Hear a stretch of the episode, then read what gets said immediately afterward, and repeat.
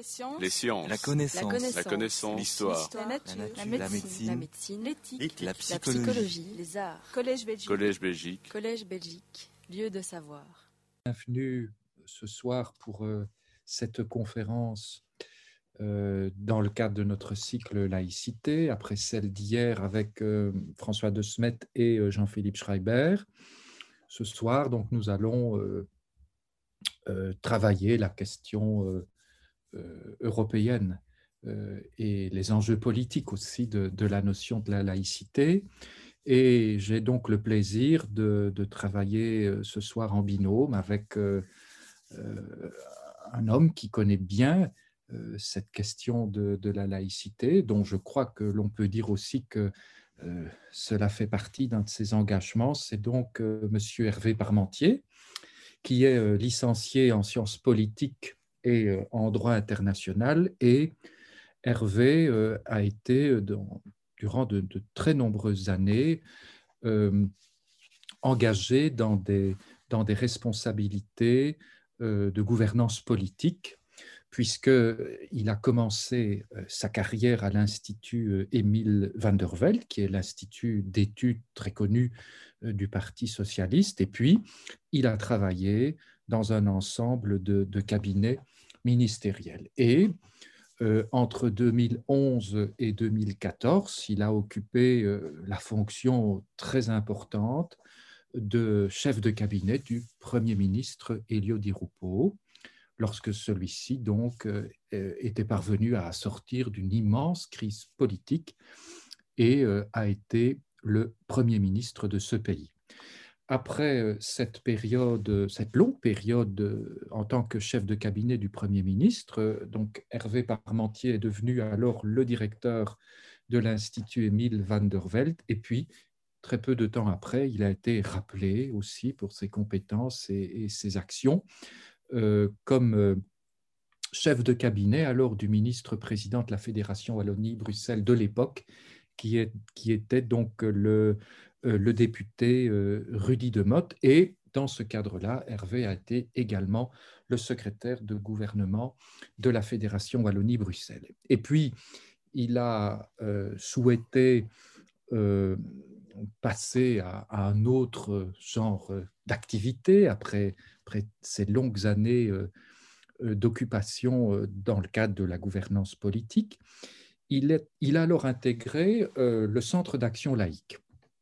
Donc, euh, ce que nous appelons communément en Belgique euh, la laïcité organisée.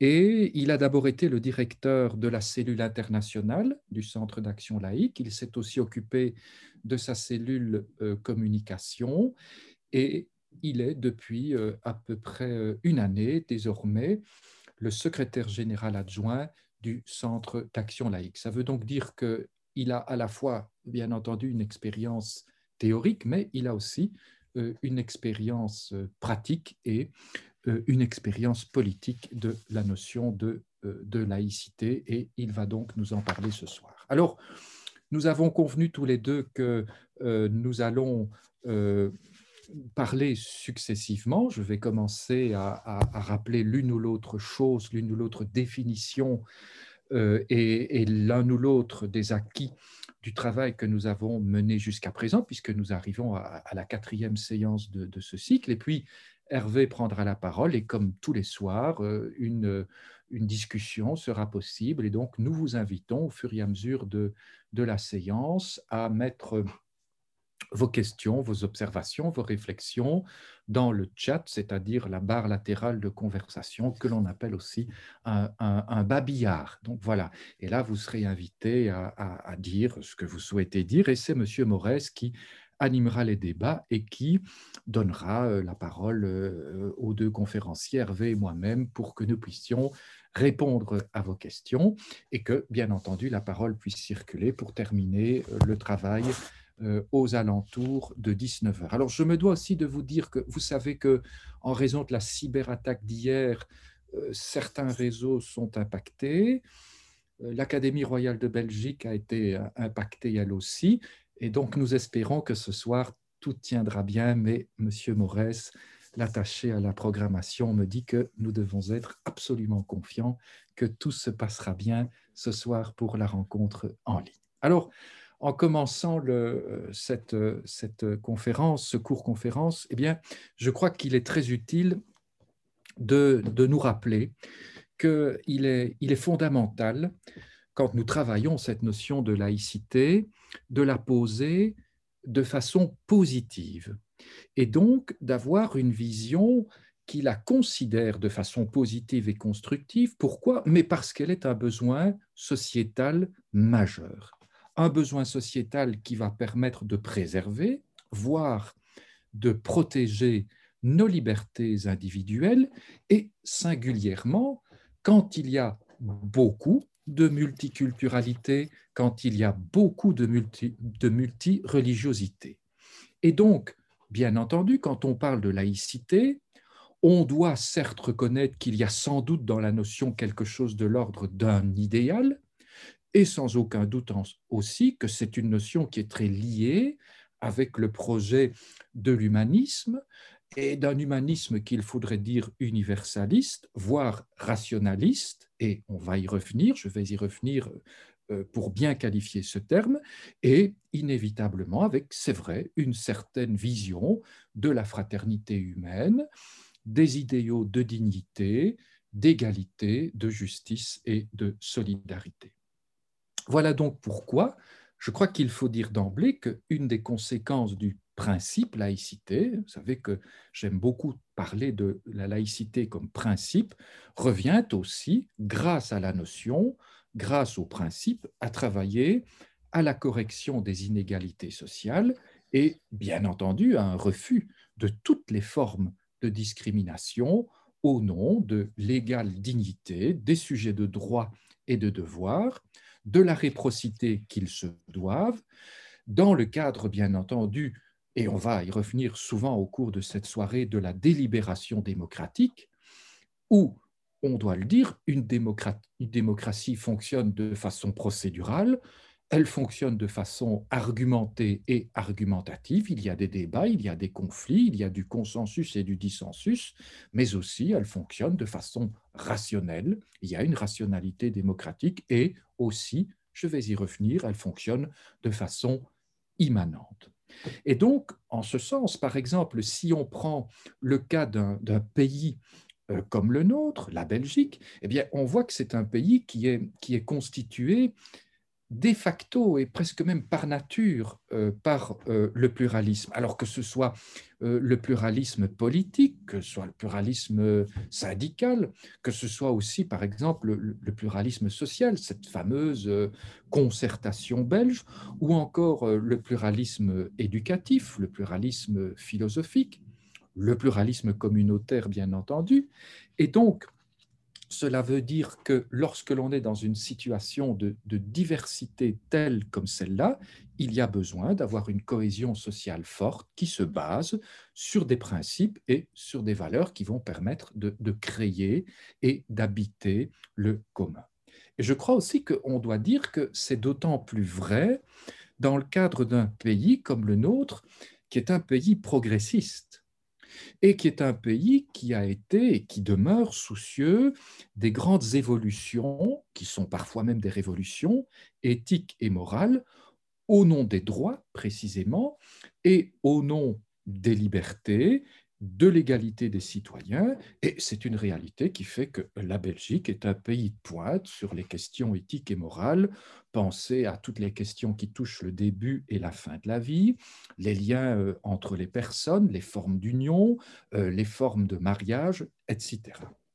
Alors j'ajoute aussi euh, à cette mise en contexte que je crois que dans notre contexte et dans les circonstances actuelles, la bonne méthodologie, et je crois qu'on l'a vu au fur et à mesure du cycle, la bonne méthodologie pour, pour évoquer cette notion de, laïcité, pour évoquer le principe, ne consiste pas à d'abord réfléchir de façon inductive, de façon euh, analytique ou de façon localisée en, en se prenant la tête sur des cas, mais plutôt à partir d'une voie qui serait une voie déductive et qui me semble être en tout cas euh, une voie plus sécure. Pourquoi?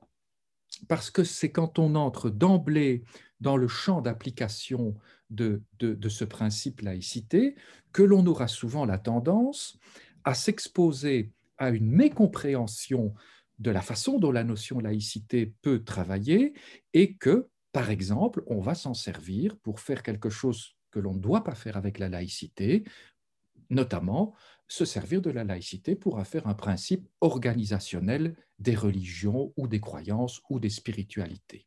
Bien. Pourquoi?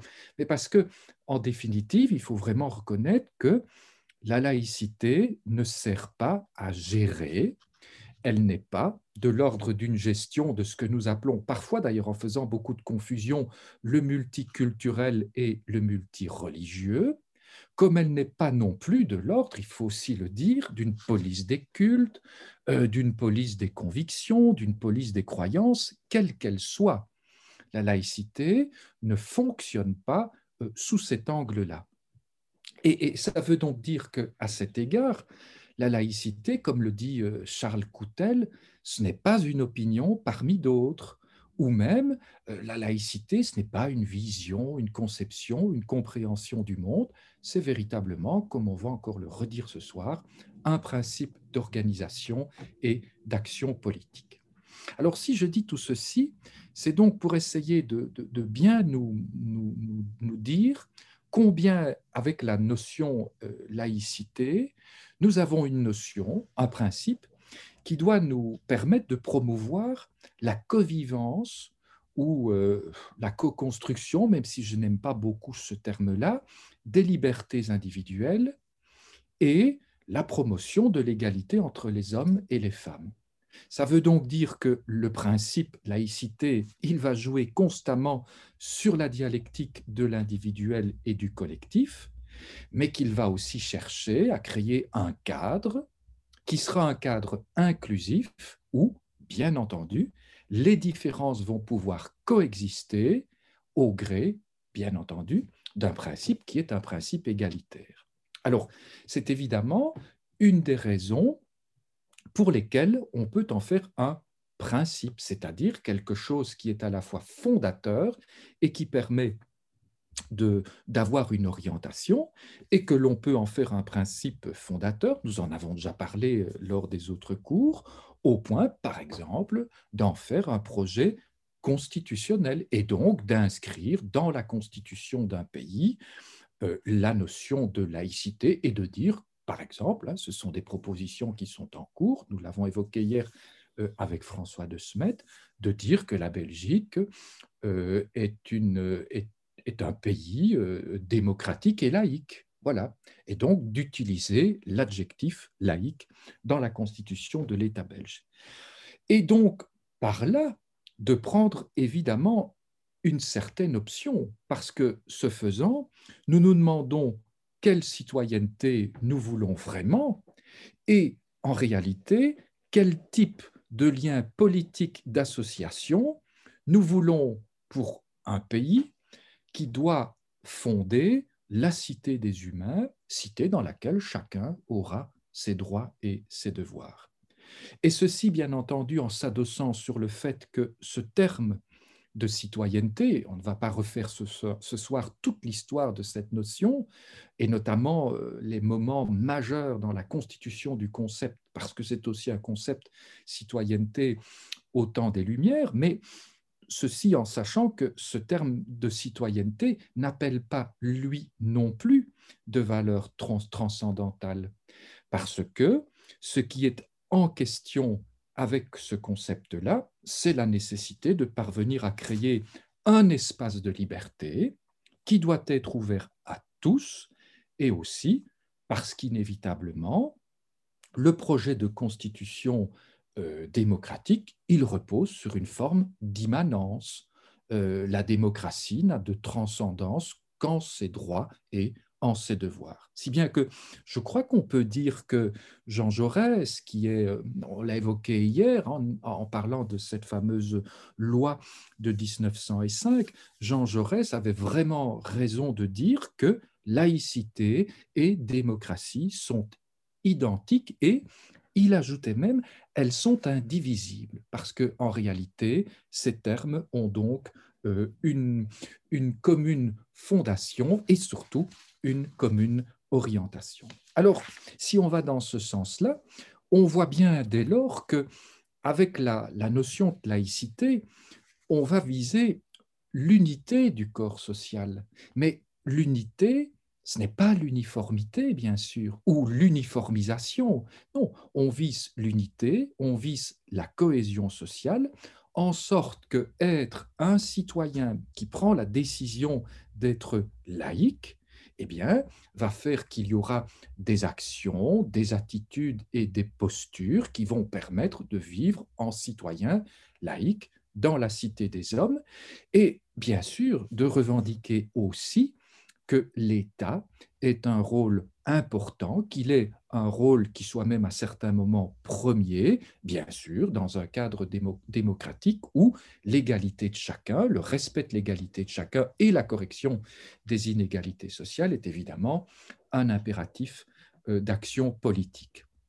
D'où le fait qu'un État démocratique, dans sa constitution, mais aussi et surtout, bien sûr, parce que ce n'est pas le mot qui est un mot, euh, un mot clé. Ce qui compte, c'est la traduction du principe que donc un pays, un État démocratique, eh bien, dans des institutions, dans des espaces, dans certaines fonctions, dans certains lieux spécifiques de l'expression et de l'exercice de sa puissance, mais aussi de ce que l'on appelle ses pouvoirs publics, entend vouloir et devoir parler, agir sans référence, sans la moindre référence à un absolu religieux, quel qu'il soit.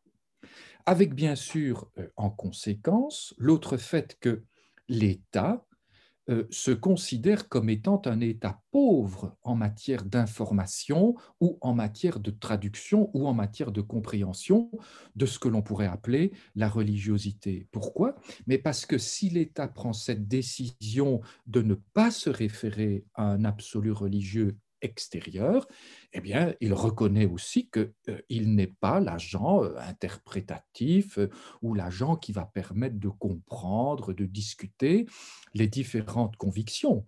Ben, tout simplement parce qu'il n'a pas les compétences dans cette matière et que aussi parce que c'est un principe d'association politique, il ne veut pas réinstaurer la partition du vrai, du faux, du bon et du mauvais dans l'appréciation des religions, puisque l'État va s'en départir totalement dans la mesure où il n'entend pas fonctionner au gré d'une axiologie qui soit de type euh, théologique. Voilà. Ça, ça me semble évidemment très important à dire et évidemment, c'est cette thèse essentielle qui consiste à refuser que la laïcité soit aussi comprise comme un principe fondateur du dialogue interreligieux. Elle n'est pas compétente, elle n'est pas habilitée, parce que tout simplement, elle est un principe juridique et politique et ce n'est pas un principe sociologique. Ceci, ça reviendrait par exemple à des rencontres interreligieuses, des rencontres interconvictionnelles, où là, on peut fonctionner avec une critériologie euh, particulière. Alors, cette introduction euh, étant faite, je voudrais maintenant revenir sur euh, quelques acquis euh, de, notre cycle, qui, je le rappelle, a donc commencé avec un moment fondateur bon, extrêmement important. Je crois nous étions encore en présence à ce moment-là, mais c'est le travail qui a été fait dans la, dans la discussion que j'ai eue avec Catherine Kinsler.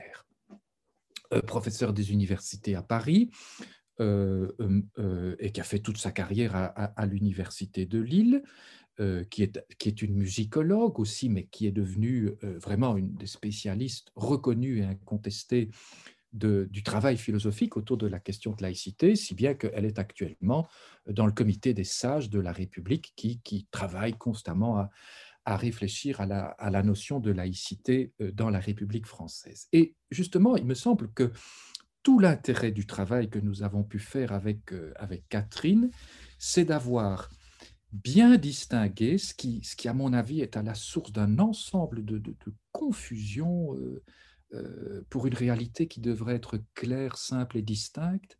Mais donc, une nécessité de distinguer la laïcité comme un principe juridique et politique, qui va évidemment connoter euh, le lien de l'association, et puis alors une laïcité comme idéologie ou même comme philosophie de vie, où là, par exemple, vous pouvez vous dire que, effectivement, vous allez considérer que la laïcité, c'est un principe d'émancipation, c'est un principe de sortie de soi, c'est un principe d'éducation. Bon. Et donc, en ce sens-là, le travail que nous avons fait euh, grâce à, Catherine Kinsler a permis donc de, poser la matrice originaire de, la notion de laïcité dans la question du contrat social. Alors bien sûr, un contrat social au sens euh, rousseauiste du terme, mais aussi marqué par, euh, par l'histoire de, de, la Révolution française, et un contrat social qui va vouloir poser les liens de la communauté sur le plan politique, mais indépendamment des appartenances sociales, des appartenances communautaires ou religieuses.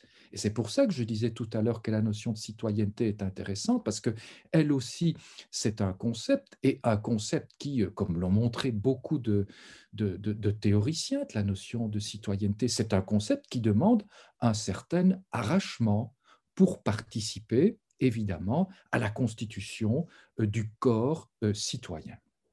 Alors bien sûr, donc oui, pour Catherine, c'est avec la Révolution française que, la laïcité se constitue et qu'elle va devenir euh, un concept objectif et que l'on va donc pouvoir commencer à partir du XVIIIe siècle à penser la laïcité comme une liberté de principe qui va donc permettre la coexistence de libertés individuelles. Alors bien entendu, si le concept de laïcité est pris ici principalement au sens d'un mode d'organisation de coexistence des libertés, il faudra une philosophie de l'association politique. Alors je trouve qu'elle nous a présenté dans le cycle, et c'est pour ça que je voudrais insister sur ce point-là, euh, trois modes d'organisation possibles. Donc si on prend la position de base qui, qui consiste à dire qu'il n'y a pas de référence à un absolu religieux. Alors elle dit, premièrement, personne n'est tenu d'avoir une religion plutôt qu'une autre.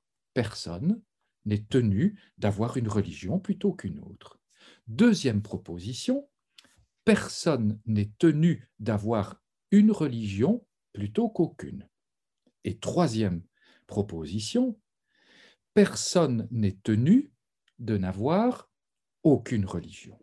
Si bien que donc, comme le fait observer Catherine Kinsler, chacune des propositions va énoncer une liberté, mais elle va au même moment écarter une contrainte qui pourrait surgir de la confusion du religieux et du politique. Alors, cela veut, veut donc dire qu'il y a évidemment une absence de religion et une absence de même, surtout de liberté religieuse, chaque fois, évidemment, que le pouvoir civil voudrait imposer un culte particulier. Ça, ce serait le cas de figure d'une démocratie qui ne se serait pas départie de la constitution théocratique, au, gré de, l'antinomie entre le régime théocratique et, le régime euh, démocratique. Et les propositions 1 et 3, c'est-à-dire personne n'est tenu d'avoir une religion plutôt qu'une autre et personne n'est tenu de n'avoir aucune euh, religion, eh bien, ces deux propositions-là, elles énoncent tout simplement la condition de la liberté des cultes, hein, que, que, personne, redisons-le bien, ne remet évidemment en question. Et la deuxième proposition, elle est aussi importante parce qu'elle est constamment oubliée, en fait puisque nous partons d'un principe, euh, c'est une idée d'ailleurs qui, je pense, euh, intellectuellement est, certes dangereuse, euh, mais qui historiquement n'est pas fondée. On, partirait de l'hypothèse que l'homme est, religieux par nature. Hein, cette, cette, thèse qui circule pas mal, ben, qui a été très fortement thématisée notamment par quelqu'un comme Mircea Eliade, mais d'autres, qui aurait un homo religiosus. Mais non, on oublie cette deuxième proposition. Personne n'est tenu d'avoir une religion plutôt qu'une autre, puisque c'est une proposition qui énonce une liberté supplémentaire, qui dit que euh, euh, vous n'êtes pas tenu d'avoir un culte. C'est-à-dire, vous avez la possibilité de n'adopter aucune religion, aucune croyance, euh, aucun culte. Et alors, c'est évidemment à partir de cette deuxième proposition que le concept laïcité peut se mettre en œuvre. Pourquoi? Parce que la seconde proposition, elle énonce un vide. Et cette notion de vide, ou, euh, comme on l'a souvent aussi expliqué dans le cycle, la notion de, de laïcité comme un espace adogmatique, est une notion évidemment très importante, puisque dans ce cadre-là, pour créer ce cadre inclusif, on va faire l'économie. Donc il faut bien comprendre aussi que la notion de laïcité nous permet de faire une économie au sens très noble du terme, une économie du lien religieux comme étant une condition de possibilité ou une possibilité de l'association politique. C'est donc grâce à cette deuxième proposition qu'on peut vraiment tenir que la laïcité va permettre d'avoir et surtout de construire, parce que ça, on l'a souvent, souvent redit durant le cycle, c'est un concept qui est progressif, qui est historique, c'est un concept que l'on décline, c'est pas un mantra, hmm, c'est pas une invocation religieuse que l'on fait, on ne parle pas de la laïcité, ce qui compte le plus, c'est évidemment d'être laïque, mais il y a donc bien à la base, à l'origine, la volonté d'avoir un espace adogmatique, adogmatique, euh, en ce sens où ben, c'est un espace que nous construisons par notre association successive et sans une référence extérieure préalable. Et ça, j'aurai l'occasion de le dire la semaine prochaine dans le cadre alors de la, de la, du binôme avec mon ami Radouanatia, c'est qu'à cet égard-là, il faut évidemment bien comprendre comment fonctionne la religiosité, ce qu'est une religion, quelle est sa structuration et pourquoi il y a évidemment un hiatus entre laïcité et religiosité. Alors, ça veut donc dire que ici, il y a aussi un vide de la forme. Et celui-ci est non pas ça aussi, ça me semble très important à, redire dans le travail qui a été accompli jusqu'à présent, celui-ci n'est pas, pas vraiment référé à la question de, de l'incroyance. Ce n'est pas le problème de l'incroyance qui est en jeu ou de la croyance, non. Il faut le référer à celle de la non-croyance. Donc c'est tout le problème de la constitution de l'espace vide adogmatique à partir d'une d'une forme de la négativité, c'est donc une non-croyance parce qu'il n'est pas nécessaire de poser ou de supposer un lien de type religieux pour former le lien politique. C'est donc la non-croyance ou la possibilité, la possibilité de, puisque nous sommes bien dans un champ possible, c'est donc la non-croyance qui devient en quelque sorte, si vous voulez, la raison fondatrice ou ce motif qui va être nécessaire du point de vue politique. Comme s'il nous fallait, euh, si on compare ça à la construction d'un édifice, il nous faudrait, comme il y avait chez Barthes, un, degré zéro de l'écriture, ben, il nous faudrait euh, un degré zéro de l'association politique, voyez-vous. Et c'est ce qui explique euh, par exemple, euh, euh, c'est une des raisons, et ça je le dis en, passant, on pourra peut-être y revenir dans le cadre de la discussion, on l'a déjà évoqué brièvement hier, mais dans des positions qui étaient plus favorables à la situation, mais c'est ce qui explique par exemple qu'il y a une antinomie entre la laïcité et le financement des traitements et des pensions des ministres du culte. C'est vraiment une, une antinomie profonde. Si vous constituez la laïcité en, en, la désarticulant de ce principe de référence au lien religieux, ben, il est évidemment non nécessaire d'évoquer la possibilité d'un financement, mais je ferme cette, cette, parenthèse, ça nous mènerait trop loin. Alors, évidemment, dans une posture comme celle-là, l'intérêt, c'est que aussi on va fonder le lien de l'association politique euh, sur une position minimaliste, qui fait que euh, la loi elle n'a absolument pas besoin de toutes les formes de la foi ou des foi ou, de ce qui constitue le corpus dogmatique des religions.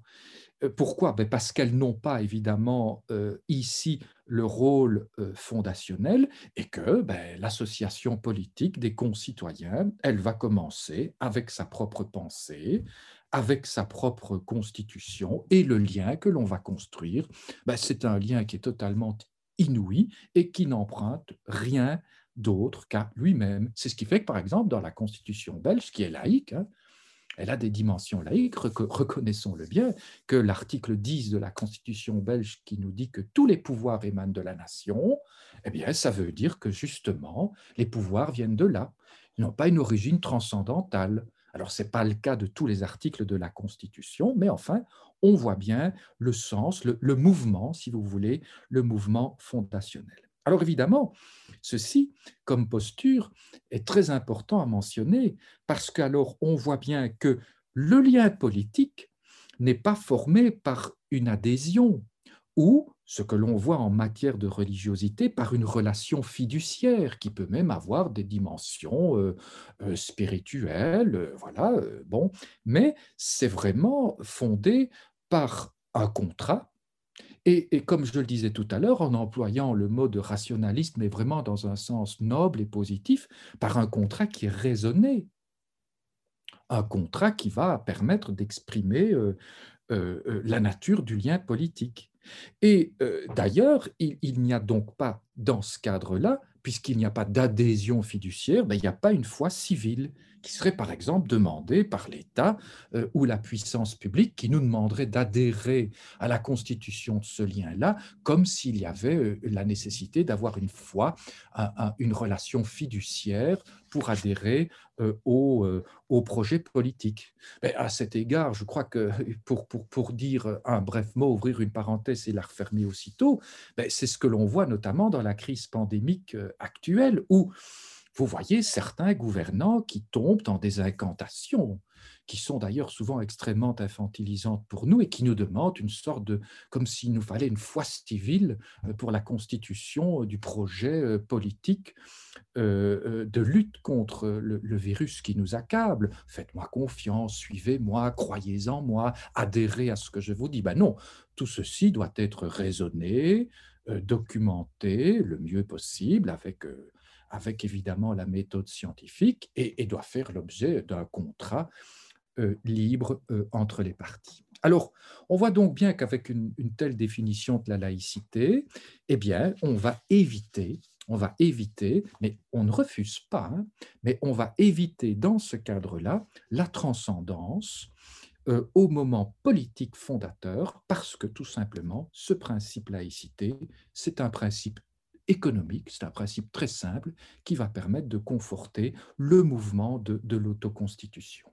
Et donc, on prend la mesure du fait décisif qui fait que l'on tienne au fondement du lien la notion de non-croyance, hein, qui est évidemment ici une attitude très importante et qui va alors nous permettre de ne pas confondre laïcité et tolérance, ce que nous faisons constamment, mais aussi parce que tout simplement, cela va nous permettre de penser que le principe n'aura pas vocation à faire exister ou coexister des libertés existantes, des positions existantes, des communautés existantes, mais précisément à rendre toutes les libertés possibles, puisque le principe laïcité doit être lui-même, bien entendu, euh, laïque. Alors, si on accepte cette vision, eh bien, on dira alors qu'une foi, une croyance, euh, une pratique religieuse, spirituelle, intérieure, etc., autant de choses nobles qui sont vraiment des expressions de notre liberté, eh bien, tout ceci relève du domaine de la liberté naturelle et que ben, la puissance publique, elle n'est pas fondée, elle n'est pas compétente non plus et outillée pour en, discuter pour en discourir, sauf évidemment quand elle doit euh, intervenir dans le cadre du droit commun et, exercer la préservation des droits et singulièrement euh, des droits euh, d'autrui. Et donc dans un État laïque, toutes les croyances et toutes les incroyances sont licites, elles sont possibles, euh, en ce compris celles qui n'existeraient pas encore. Hein. Qu'est-ce qu'on va faire le jour où le pastafarisme en Belgique va prendre beaucoup d'ampleur et qu'on va demander la reconnaissance du culte pastafarien? Comment est-ce qu'on va faire? Ben non, si on est dans cette posture-là, euh, eh bien, toutes les croyances et incroyances sont licites, elles sont possibles, l'État s'en détache et elle demande le respect des droits d'autrui et de chacun dans le respect du droit commun. Et donc, dès lors, quand j'évoquais euh, au début de, cette, euh, cet entretien les enjeux importants de comprendre la laïcité comme un projet de, de cohésion sociale, on dira donc ici que le fait d'avoir ce lien d'association qui est un lien minimaliste, eh bien, cela permet de proposer à chacun, quelles que soient ses origines, quelles que soient ses provenances. Voilà pourquoi euh, laïcité et, euh, je vais employer le mot d'hospitalité, sont évidemment intimement connectés. Mais ça veut dire que ça va permettre de proposer à chacun, quelles que soient les origines, de commencer comme citoyen à construire euh, ce lien politique et à n'avoir effectivement à rendre de compte que comme citoyen et donc de s'instituer euh, dans ce, lien minimal. C'est ça qui fait, par exemple, que dans le schéma narratif, hein, pour reprendre une, expression qui a été utilisée hier par, par Jean-Philippe Schreiber en évoquant le cas de, de, la laïcité en République française, eh bien, c'est ça qui explique que, la France euh, a véritablement hypertrophié la notion de république. Euh, on entre en république et on a constamment dans, le langage, euh, dans, dans les propos bah, du, président de la République, cette notion de république à laquelle on va adhérer. Voilà. Et comme le disait d'ailleurs De Gaulle, là, c'est la République est laïque, mais la France est chrétienne. Mais il y a la République, et c'est la République qui est une et indivise, et donc c'est quelque chose qui, se trame évidemment avec euh, l'élaboration narrative de, de, la laïcité euh, en France. Mais pour revenir à ce que je, disais donc sur, cette dimension de l'association euh, minimaliste, c'est évidemment une, compréhension euh, intéressante de la laïcité parce que l'enjeu est de penser à ceux qui, n'ont pas de racines, euh, puisque nous sommes dans des obsessions tracines, ceux qui n'ont pas de racines ou, tout simplement ceux qui, ne veulent pas en avoir. Si bien que, Catherine Kinsler, par exemple, a cette très très belle expression ou formulation qui dit que en termes de laïcité, le déraciné, hein, je la cite, c'est le paradigme du citoyen parce que personne, parce que, pardon, parce que l'association politique ne demande rien d'autre à ses membres que de commencer avec elle, que de se constituer comme sujet politique en suspendant, mais pas en abolissant, momentanément, les attaches euh, particulières. Voilà. Alors, on peut évidemment, si on a un principe comme celui-là, euh, on peut évidemment tirer les conclusions du, principe euh, laïcité, qui n'est donc pas le régime, hein, je, le répète. Alors, il y en a beaucoup, euh, mais je retiendrai trois moments importants pour, pour, pour, pour ce cycle lui-même. C'est que, premièrement, l'autorité publique et ce qui participe d'elle, c'est-à-dire ce qui est en fait vraiment relatif à la constitution, ce qui constitue, eh bien, elle est soumise à l'abstention stricte en matière de croyance et en matière d'incroyance. Et donc ici, ça permet aussi, mais on y reviendra peut-être dans la discussion, de casser cette fausse idée qui consiste à penser que la laïcité, ce serait un corps d'athée. Hein. que, par exemple, quand on, on, estime qu'il y a euh, une neutralisation des signes euh, convictionnels, philosophiques et politiques. Hein, n'oublions pas aussi la question du, signe politique, on, on l'oublie trop souvent, c'est parce que l'on veut mener une guerre contre ou abolir mais non, pas du tout. C'est un régime, hein, pour reprendre toujours cette métaphore de, Catherine Kinsler, euh, c'est un régime de respiration. Et on, ne demande pas à une administration publique d'être une, administration d'athée qui fait des déclarations d'athéisme au moment du recrutement. Ce n'est pas du tout ça qui est en ligne de compte. Alors, ça veut dire aussi que euh, de ce point de vue-là, si on a une claire conscience du principe d'action euh, tel qu'il se déroule dans, le cadre de l'autorité publique, ben, tout le reste, c'est-à-dire ce qu'on devrait appeler l'intégralité de l'espace civil, et aussi, bien entendu, de, notre espace intime, ben, jouit d'une liberté totale d'affichage, d'expression, dans le cadre du droit commun, bien entendu. Et, ça permet évidemment de se donner beaucoup d'amplitude quand on ne confond pas le principe euh, et le régime. Alors, deuxième euh, conséquence majeure aussi, euh, puisque la laïcité ne suppose pas des parties prenantes préexistantes, à proprement parler, il n'y a pas à avoir un contrat laïque. Et donc, euh, c'est une dérive qu'on voit dans les, extrémismes, et ça, je vais y revenir euh, dans très peu de temps en, concluant, euh, c'est cette idée qu'il y aurait une sorte de, kit qui vous permettrait de, détecter, comme on le fait avec un virus, qui aurait un, kit, je sais pas moi, de 10 questions, 10 réponses pour voir si oui ou non vous êtes laïque. Non, non, pas du tout. Euh, il n'y a pas, à proprement parler, de contrat laïque. Et enfin, à troisièmement, pardon, eh bien, la laïcité, ce n'est pas euh, un courant de pensée au sens ordinaire, si bien que on ne devrait pas dire les laïcs, comme on dit les catholiques ou les athées, cela n'aurait pas beaucoup de sens, mais euh, ça demanderait de plus ample euh, développement. En tout cas, on voit donc bien que ce que l'on désigne, euh, et vous avez compris qu'ici c'est une forme de restriction dans la désignation, mais ce que l'on désigne par le principe de laïcité, eh bien, c'est ce qui va s'appliquer au domaine de l'autorité publique. Et que donc, on peut parfaitement concevoir et on peut aussi parfaitement expliquer, parce que c'est la pédagogie qui va compter, que là, dans ces espaces, dans ces lieux et dans ces champs d'action et d'opération spécifiques, eh bien, il y a une abstention en matière de croyance et d'incroyance.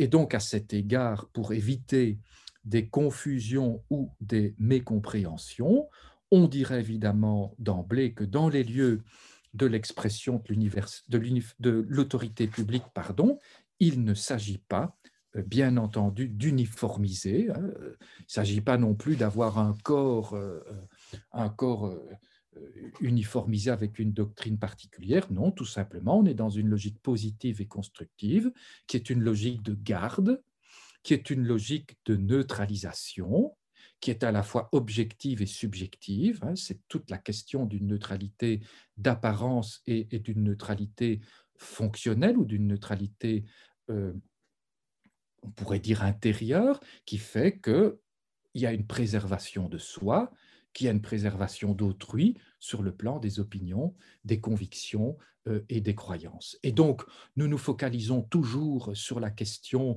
euh, euh, du, signe religieux dans les administrations publiques, mais n'oublions pas qu'on pourrait très bien aussi avoir un fonctionnaire qui arriverait avec un t-shirt qui, proférerait par exemple des insanités sur une religion, sur Dieu, ou qui ferait une preuve d'athéisme. Ça aussi, nous le considérons, bien entendu, comme une expression euh, d'une conviction philosophique et dans le cadre de l'administration publique, pour qu'il y ait une paix, une paix très importante, eh il y a une suspension dans ce cadre spécifique-là. Et donc on voit bien que dans ce cadre-là, si on comprend bien donc la distinction entre principe et régime, eh bien on peut comprendre que euh, il n'y a pas de discrimination dans le refus des manifestations, par exemple des signes convictionnels et politiques dans le cadre d'une administration publique, mais c'est plutôt une privation positive et pas une privation négative qui serait discriminante, qui serait appauvrissante et qui serait euh, humiliante. Voilà. Alors, euh, en ce sens-là, et je vais, je vais vraiment terminer par là, euh, il faut encore donc peut-être mettre euh, en évidence deux dérives que nous avons bien pointées à, travers tout, tout, le cycle. Alors, si on tient évidemment à cette compréhension de la notion de la laïcité. Alors, une première dérive, ce serait de vouloir faire passer la liberté d'expression, la liberté d'affichage, la liberté de croire ou de ne pas croire, qui est complètement inhérente à la société civile, eh bien de le faire passer euh, à, la, à, la, à, la, puissance publique et donc à ces lieux et ces espaces spécifiques. Et alors là, ben, vous voyez arriver euh, tout, euh, tout, le cortège de la laïcité adjectivée. Or, comme le disait Badinter dans un, je crois que c'était dans un livre, dans une préface donnée à, un ouvrage de Régis Debré sur la laïcité, les adjectifs dans la langue française, c'est comme l'acné, ce n'est pas très élégant. Euh, et donc, euh, il vaut mieux euh, ne pas adjectiver la laïcité. C'est un principe qui se suffit à lui-même. Mais si vous voulez évidemment étendre tout le champ de la liberté de la société civile à ce champ d'action et d'opération de la puissance publique, et eh bien alors là, vous allez voir arriver laïcité positive, laïcité plurielle, laïcité modérée, etc. etc. Ou alors, deuxième, deuxième dérive, et c'est celle-là que nous voyons véritablement euh, à l'œuvre, et surtout, euh, surtout en, République française, dans des discours qui récupèrent la laïcité et la traînent euh, dans ce qu'elle n'est pas dans son champ d'application et dans son champ d'action, cela consisterait alors à durcir l'espace civil en exigeant que partout soit appliqué euh, le principe d'abstention, ce qui n'est évidemment pas le cas, ce qui irait contre euh, la liberté euh, d'expression.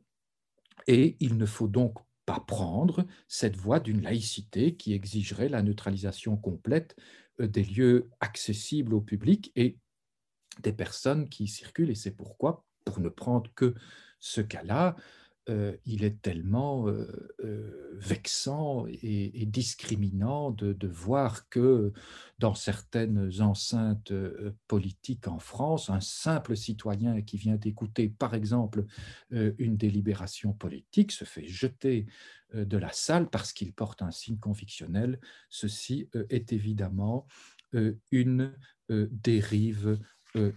Voilà, j'en terminerai là euh, pour le moment. Euh, je crois que mon temps est vraiment maintenant imparti. et je vais donc donner la parole à, Hervé pour, pour alors déployer sur le champ européen des textes juridiques et aussi, bien entendu, sur la portée politique du projet. cher Hervé, la parole est à toi.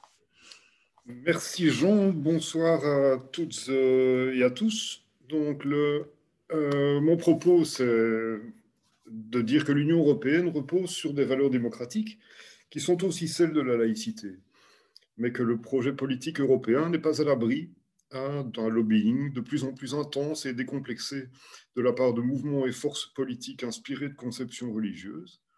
Et face à ce constat-là se pose la question des garde-fous et d'une façon générale des moyens de préserver les éléments importants de notre système démocratique.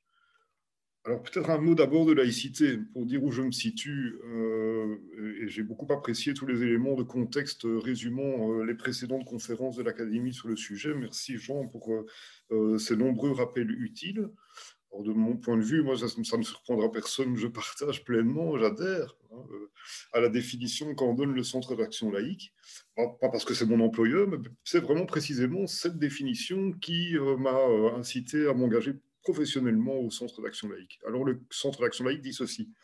La laïcité est le principe humaniste qui fonde le régime des libertés et des droits humains sur l'impartialité du pouvoir civil démocratique dégagé de toute ingérence religieuse. Il oblige l'État à assurer l'égalité, la solidarité et l'émancipation des citoyens par la diffusion des savoirs et du libre examen. Fin de citation.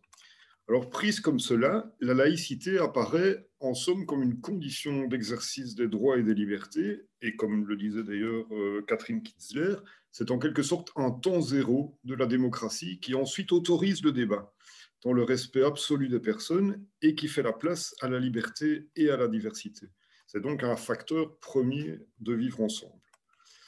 Partant de là, on voit que la laïcité est aussi essentielle à la démocratie, Jean le disait aussi, que les notions d'état de droit ou de droit humain. Elle vise l'avènement euh, d'une société humaniste qui a pour objectif la construction d'un monde plus libre, plus juste, plus fraternel. Elle promeut très clairement pour toutes et tous la liberté et l'égale dignité des personnes.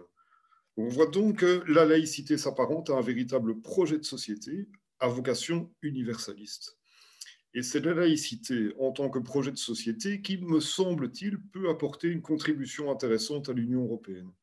Elle m'apparaît en effet comme l'une des réponses à une forme de désenchantement des populations à l'égard de la construction européenne, désenchantement qui trouve partiellement son origine dans le décalage entre les valeurs autoproclamées de l'Union et les politiques qu'elle mène. Alors que représente aujourd'hui la laïcité au plan européen? Ben, En fait, pas grand-chose. Le mot laïcité n'apparaît nulle part dans les traités. On ne connaît aucun discours d'ailleurs d'un père fondateur de l'Union européenne qui aurait établi une vision de l'Europe sur base d'un idéal laïque. Ceci étant, il n'y a pas d'incompatibilité de départ entre laïcité et l'Europe. Prenons par exemple l'article 2 du traité sur l'Union européenne qui établit les valeurs de l'Union. L'article 2 dit ceci. L'Union est fondée sur les valeurs de respect de la dignité humaine, de liberté, de démocratie, d'égalité, de l'état de droit, ainsi que de respect des droits de l'homme, y compris des droits des personnes appartenant à des minorités. Ces valeurs sont communes aux États membres, dans une société caractérisée par le pluralisme, la non-discrimination, la tolérance, la justice, la solidarité et l'égalité entre les femmes et les hommes. On peut dès lors se demander dans la mesure où les ingrédients de la laïcité sont présents dans les textes fondateurs, pourquoi le principe lui-même ne figure pas au, frontispice des valeurs de l'Union européenne? Moi, j'y vois essentiellement deux raisons. La première, c'est la nature même de la construction européenne et son évolution euh, au fur et à mesure de l'histoire. Et l'autre, c'est le principe lui-même, la question laïque elle-même. Donc, premièrement, concernant la nature même de la construction européenne, ben, vous savez que l'Europe a été fondée avant tout sur un raisonnement économique d'interdépendance entre les États afin de faire reculer les perspectives de conflit. En gros, plus on commerce, moins on se tape dessus. Et donc la nature essentiellement économique de l'Union européenne a toujours prévalu. L'instauration d'une union politique, hein, que beaucoup ont appelé de leur vœu, n'a jamais réellement suivi et les circonstances n'y ont pas toujours aidé alors que dans les années 80, Jacques Delors rappelait un approfondissement politique de l'Union, est intervenue la chute du mur de Berlin et dans sa foulée, la réunification allemande sous pression américaine, États-Unis n'ayant jamais été vraiment fans euh, d'un bloc européen constitué comme une entité politique. Euh, même chose dans les années 90, où le traité de Maastricht et ensuite le traité d'Amsterdam n'ont pas fondamentalement fait progresser les choses. C'est surtout l'union économique et monétaire qui est devenue le point de cristallisation des efforts. Et la suite est connue. L'élargissement s'est peu à peu profilé avec le choix euh, d'une assise géographique plus large pour l'Union européenne plutôt que celle de l'approfondissement politique. L'Europe a sans doute pu faire illusion à un moment, mais une monnaie unique ne suffit pas à faire communauté politique. Les logiques de marchandisation et de libéralisation ont nui à l'image de l'Europe auprès des populations, parfois accentuant l'impression d'une Europe monolithique au plan idéologique et fondamentalement technocratique. Et la crise financière de 2008 a certes pu être surmontée grâce à l'euro, mais le prix politique a été considérable, tant les politiques d'austérité se sont accentuées dans la foulée. Au milieu de tout ça, le traité de Lisbonne a certes ouvert des perspectives nouvelles de coopération, a contribué à améliorer le fonctionnement démocratique de l'Union, mais jamais l'Union européenne, en tant que projet politique, n'a réellement complété l'Union en tant que projet économique.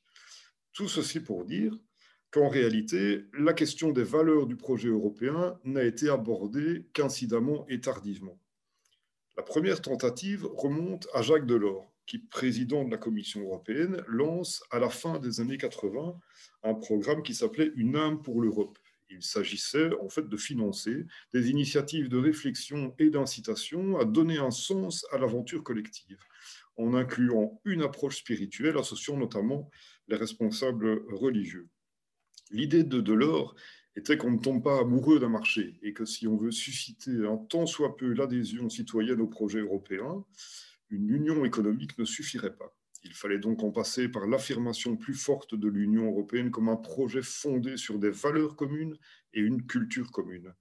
C'était certes bien observé, mais ça n'a pas débouché sur grand-chose. Il faut attendre le traité de Maastricht en 1992 pour euh, que l'Europe se repose la question de ses valeurs.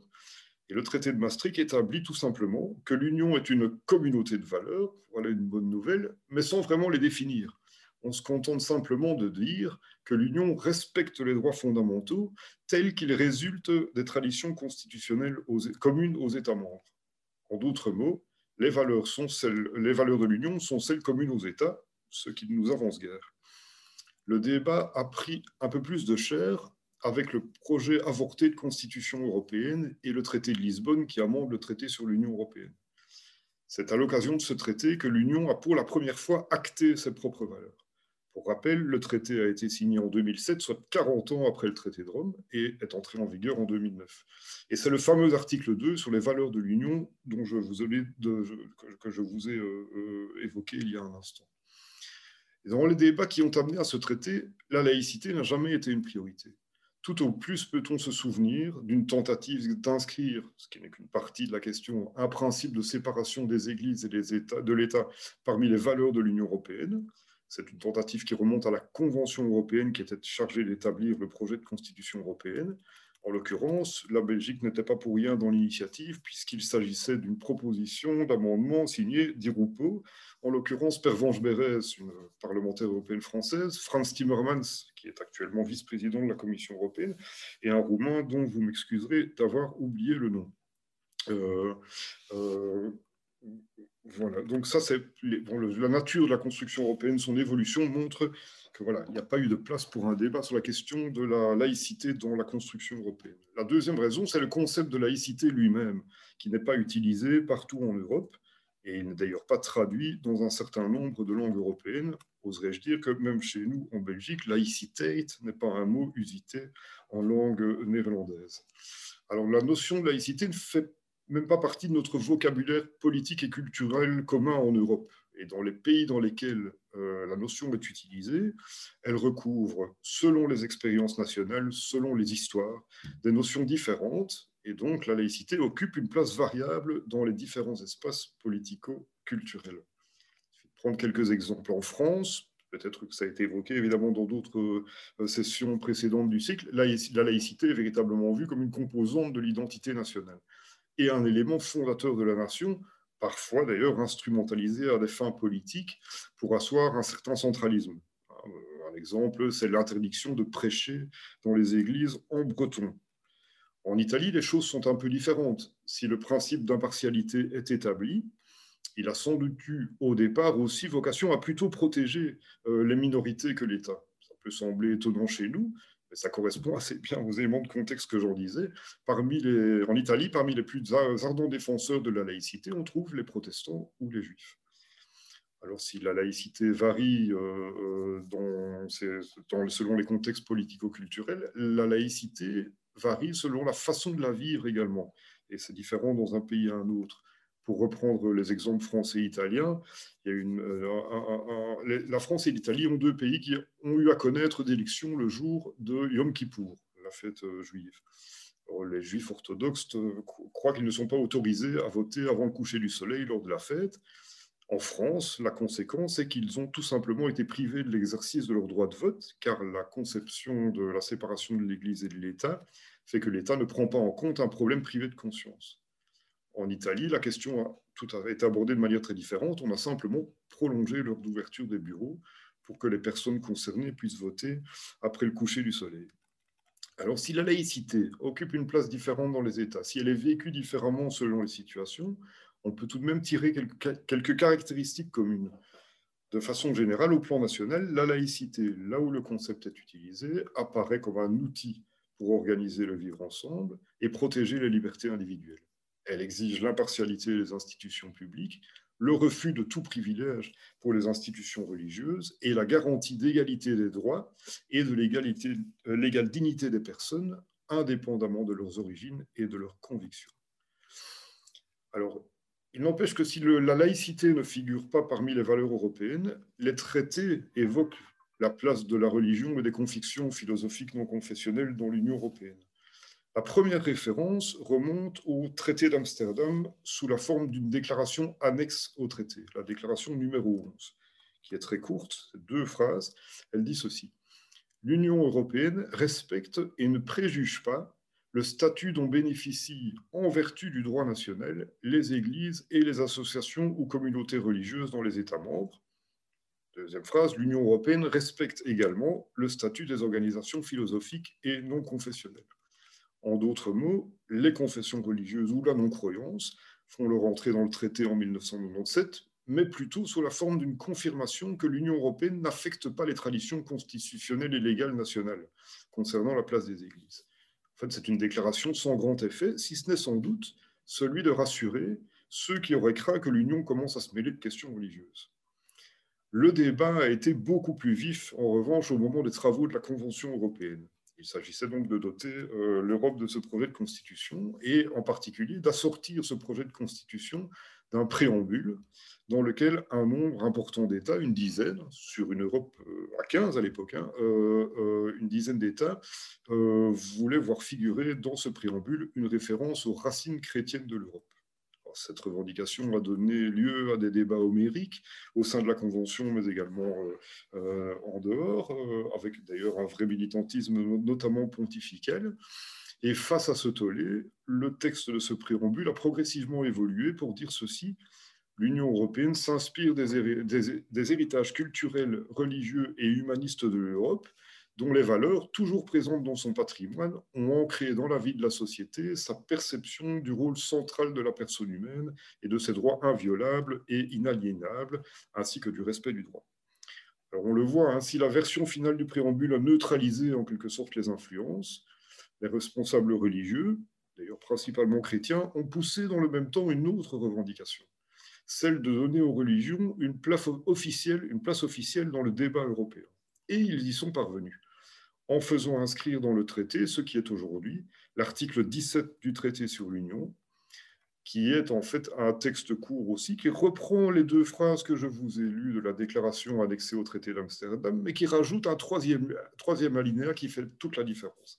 Et ce troisième alinéa dit ceci, reconnaissant leur identité et leur contribution spécifique, l'Union maintient un dialogue ouvert, transparent et régulier avec ses églises et organisations philosophiques ou confessionnelles.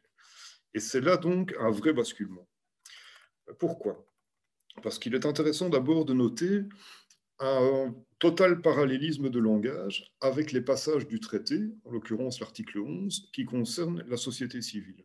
Cet article 11 dit les institutions entretiennent un dialogue ouvert, transparent et régulier avec les associations représentatives de la société civile.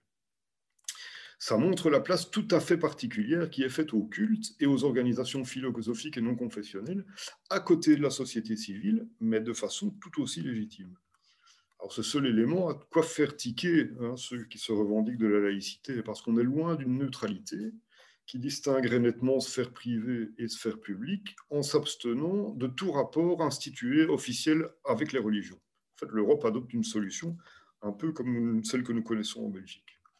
Alors certes, l'Union confirme son absence de compétences en matière de culte ou de non-croyance, mais en réalité, elle fait pour ainsi dire alliance avec les religions, toutes les religions, en leur reconnaissant un rôle d'expertise de réservoir de sens sur tout sujet européen. C'est en fait, en somme, la concrétisation de ce que Delors préconisait en voulant donner une âme à l'Europe. Donc, depuis 2009, les institutions européennes, Parlement, Conseil, Commission, sont donc tenues de conduire un dialogue ouvert, régulier et transparent avec les religions et les organisations philosophiques et non confessionnelles. au moment de l'instauration, l'entrée en vigueur de cet article 17, les institutions sont un peu demandées comment faire vivre cette nouvelle obligation du traité. des, des réunions étaient organisées. Les participants de l'époque se souviennent très certainement de réunions convenues et franchement inutiles. Bah, le contexte l'explique sans doute un peu, avec une fin d'année 2000, euh, fin de, de décennie 2000-2010 qui n'était pas spécialement caractérisée par une expression religieuse forte. Euh, voilà. Et au demeurant, euh, ce dialogue qui devait encore trouver à se concrétiser ne privait pas ceux qui en avaient les moyens d'opérer auprès des institutions euh, euh, européennes un lobbying efficace.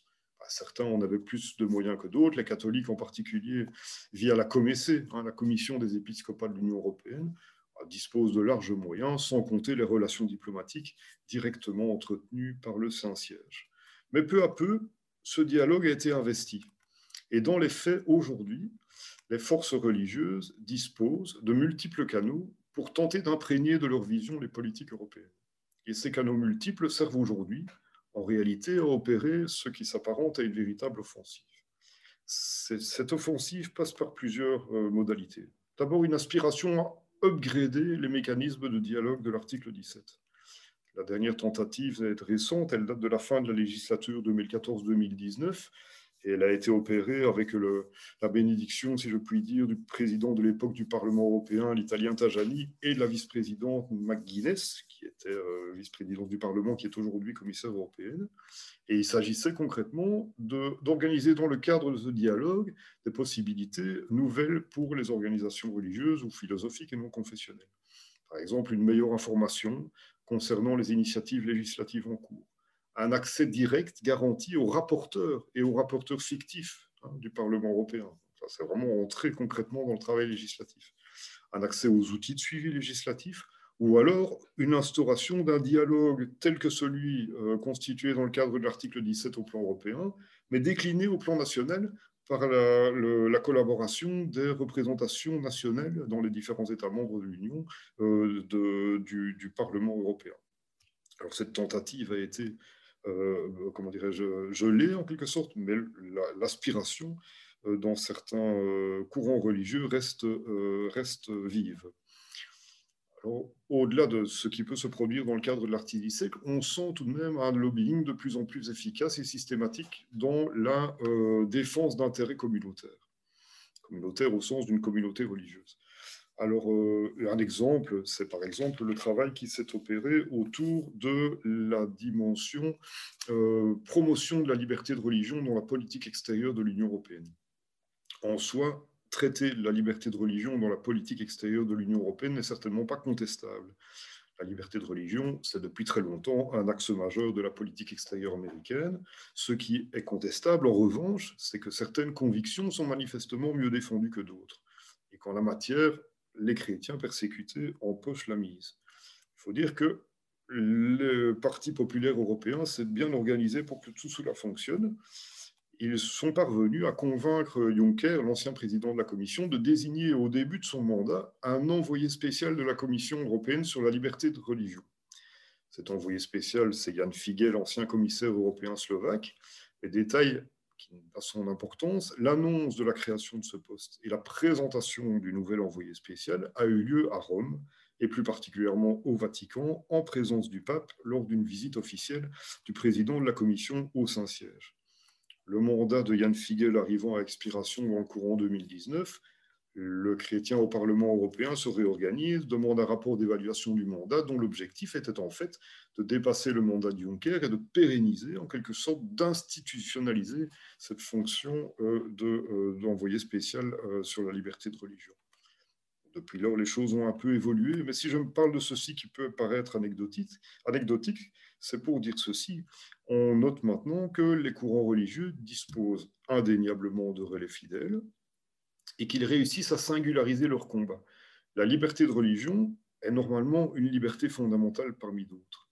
Elle pourrait euh, tout à fait euh, être traitée dans le cadre du mandat de l'envoyé spécial de l'Union européenne pour les droits de l'homme. Mais non, la question religieuse est ici singularisée, ce qui montre que dorénavant, on est en mesure d'utiliser un droit de l'homme pour défendre un intérêt communautaire ou communautariste.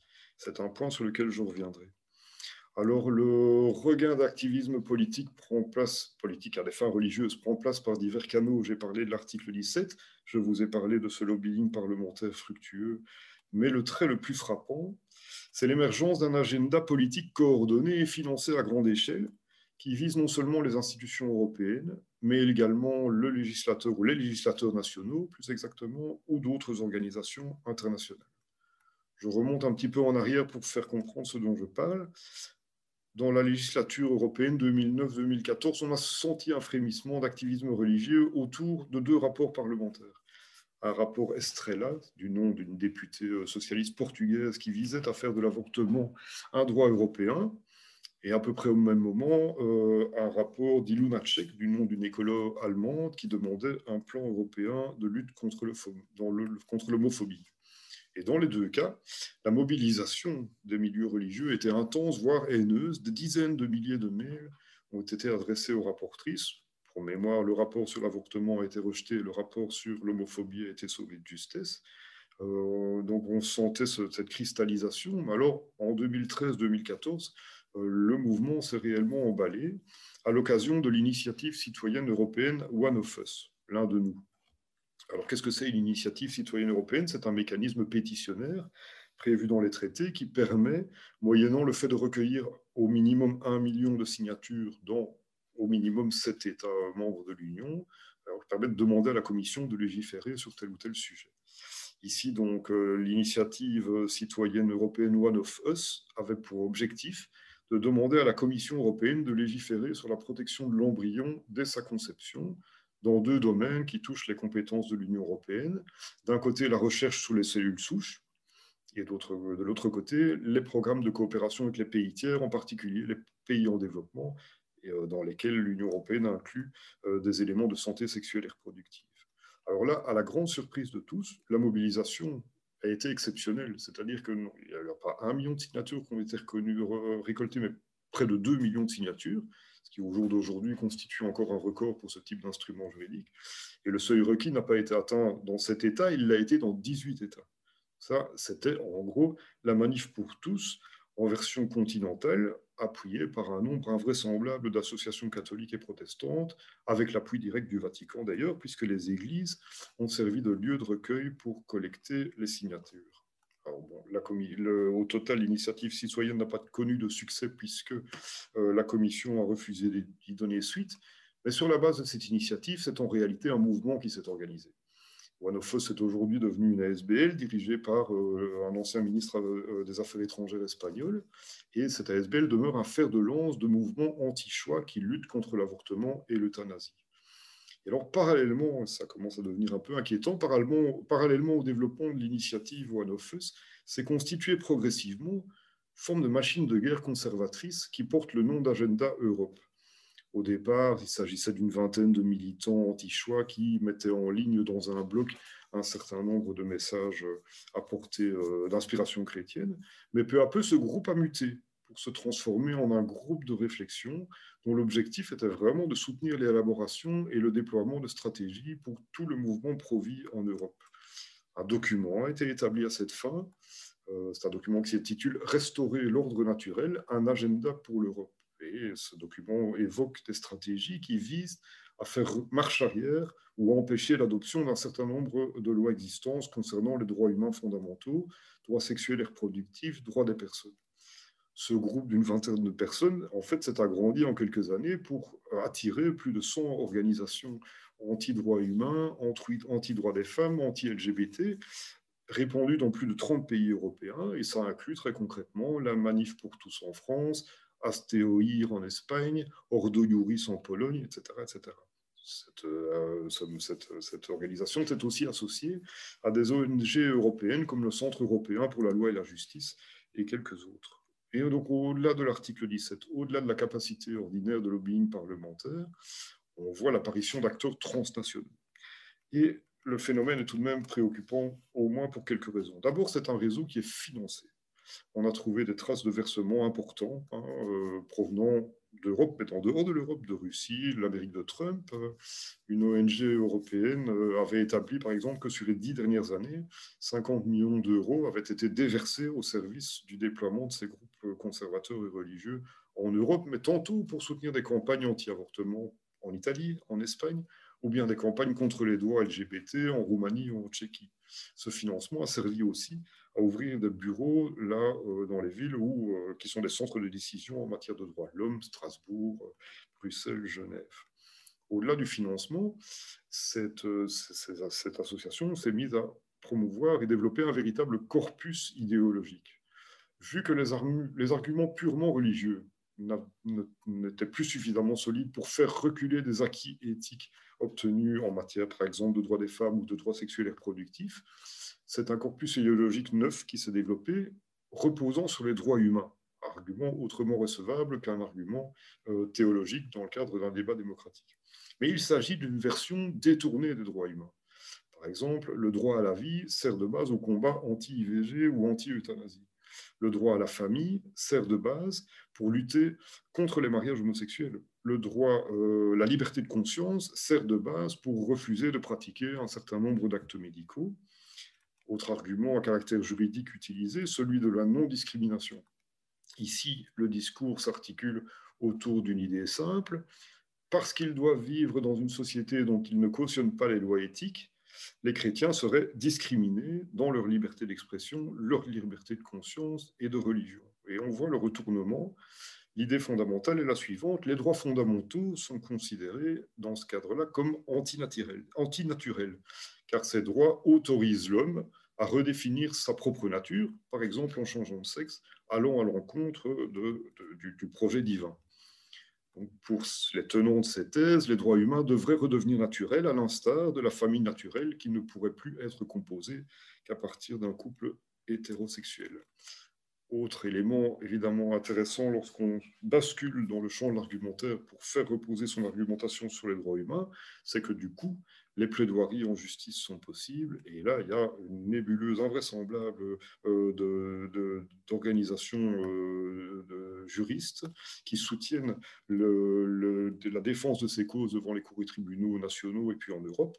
Euh, des, des, affaires belges ont été financées dans ce cadre-là, notamment récemment une affaire d'euthanasie en Flandre. Alors c'est financé, ça a développé un corpus idéologique tout à fait conséquent, et puis une capacité d'action tout à fait concrète dans les différents pays ou au sein des organisations européennes ou internationales. Alors avec des succès qui commencent à se marquer, notamment euh, au niveau national, c'est sans doute dans la lutte contre le mariage gay que ces mouvements ont rencontré le plus de succès, en Croatie, en, Slovénie, euh, euh, en Roumanie.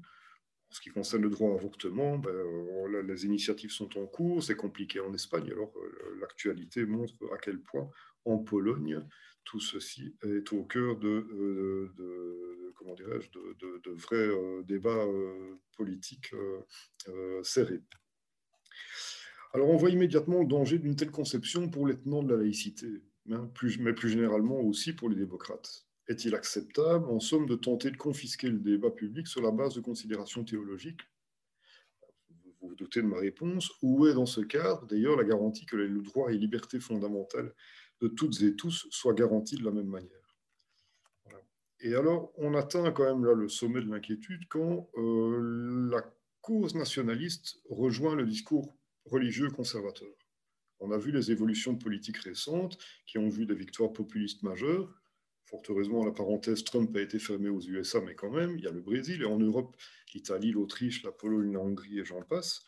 Et ce, discours, euh, cette cause nationaliste rejointe ou fondée sur un discours religieux conservateur, le meilleur exemple chez nous, c'est Orban, Victor Orban, qui, en ouverture de son, premier, son dernier mandat de Premier ministre, a évoqué son souhait de mettre sur pied en Hongrie une véritable démocratie chrétienne.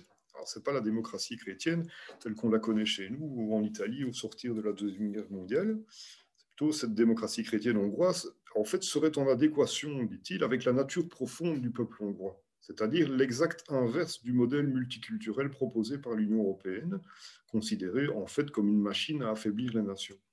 Alors Orban est tout à fait explicite. Puisque la nation hongroise est menacée, il faut tout faire pour défendre son identité, ce qui requiert notamment de développer des politiques natalistes hein, pour faire davantage de petits Hongrois, à défaut, l'UE gagnera et ce sera la déferlante multiculturelle et euh, la vague de réfugiés qui va inonder le pays. Alors si la situation hongroise semble presque caricaturelle, et pourtant elle est hélas bien vraie, quand on regarde la carte de l'extrême droite en Europe, on peut légitimement nourrir quelques craintes. Toujours en Hongrie, le deuxième parti, le Jobbik, qui organise des milices, des milices d'ailleurs, hein, se définit comme un parti chrétien radical. On a Aube Dorée en Grèce, mais aussi la situation en Autriche, hein, avec le FPE, en Finlande, avec le Parti des vrais Finlandais, aux Pays-Bas, avec le Parti pour la liberté et le progrès, en Suède, avec les démocrates de Suède, au Danemark, avec le Parti du peuple danois, en Italie, avec la Ligue du Nord, en France, avec le Rassemblement national, et bien entendu chez nous, en Belgique, avec le Vlaams Belang. Clairement, donc, le nationalisme pas mort, pas, le nationalisme n'est pas mort, et dans tous ces pays, les partis nationalistes font appel à un retour à une tradition souvent inspirée par la religion, qui redevient un prétexte commode pour dresser les contours d'une identité qui serait bafouée, bafouée par l'autre, au sens presque déridien du terme. je ne vais pas être trop long, mais quelques éléments pour conclure. La question de la laïcité en Europe devient en fait une question éminemment politique, du simple fait de cette convergence avérée entre les discours de certaines forces politiques extrémistes et les discours de traditionnalistes religieux. Un élément évident de réponse réside dans la capacité de l'Union européenne à concrétiser la communauté de valeurs qu'elle prétend incarner. Et force est d'admettre qu'il y a encore du travail puisque le fondement de ces valeurs est directement contesté par certains États membres. on, a, eu l'occasion, on aura l'occasion prochainement d'expression citoyenne autour de tout ça, puisque la conférence sur l'avenir de l'Union européenne, qui va formellement être lancée ce 9 mai, euh, est une occasion d'appeler à ce sursaut de défense et de promotion des droits fondamentaux, tant pour la société civile que pour les pouvoirs publics. Parce que si on veut réenchanter le projet européen, cela passe à tout le moins par une défense ferme des valeurs européennes, de l'état de droit, de la démocratie, des droits humains. Il revient tout de même aux institutions de veiller à ce que les valeurs européennes ne puissent être piétinées sans conséquence, car le, relativisme sur les valeurs nourrit le sentiment d'impunité de ceux qui les bafouent. Autre élément pour réenchanter un projet européen, c'est certainement des politiques hein, euh, qui répondent à un certain mal-être de gens des, gens. Et je reviens aux propos introductifs de Jean sur les besoins de cohésion sociale. C'est le besoin de citoyens qui se sentent appartenir hein, de façon raisonnée au collectif, euh, au collectif démocratique euh, euh, et à la, la, délibération démocratique. Donc ce sont des politiques qui entendent un certain mal-être des gens, que ce soit sur le plan social ou sur les inquiétudes, par exemple, liées aux questions migratoires les populistes se nourrissent hein, de, ce, sentiment de mal-être, de ce sentiment d'exclusion de la société. Et ce n'est certainement pas en niant l'existence d'un problème ou en balayant d'un revers de la main des arguments qui n'iraient pas dans le sens d'une espèce de béatitude européenne qu'on réglera la question euh, de ce sentiment d'appartenance à l'Union européenne et à l'attachement à son projet politique. Et puis enfin, sans doute qu'un saut qualitatif sur le plan institutionnel euh, serait nécessaire ne sais pas si à un moment ou un autre, on en aura l'occasion, je pense qu'on en aura l'occasion bientôt, c'est une réforme des traités de l'Union européenne, ce à quoi la conférence sur l'avenir de l'Union européenne ne débouchera pas, parce que ça ne fait pas partie du mandat de départ, mais rouvrir les traités pour assurer ces éléments de meilleure démocratie au plan européen est très certainement, en tout cas, une occasion d'améliorer cette perspective d'écoute pour les citoyens, mais surtout d'y inscrire dans les traités euh, des éléments essentiels comme le principe de laïcité. Voilà. Je vous remercie.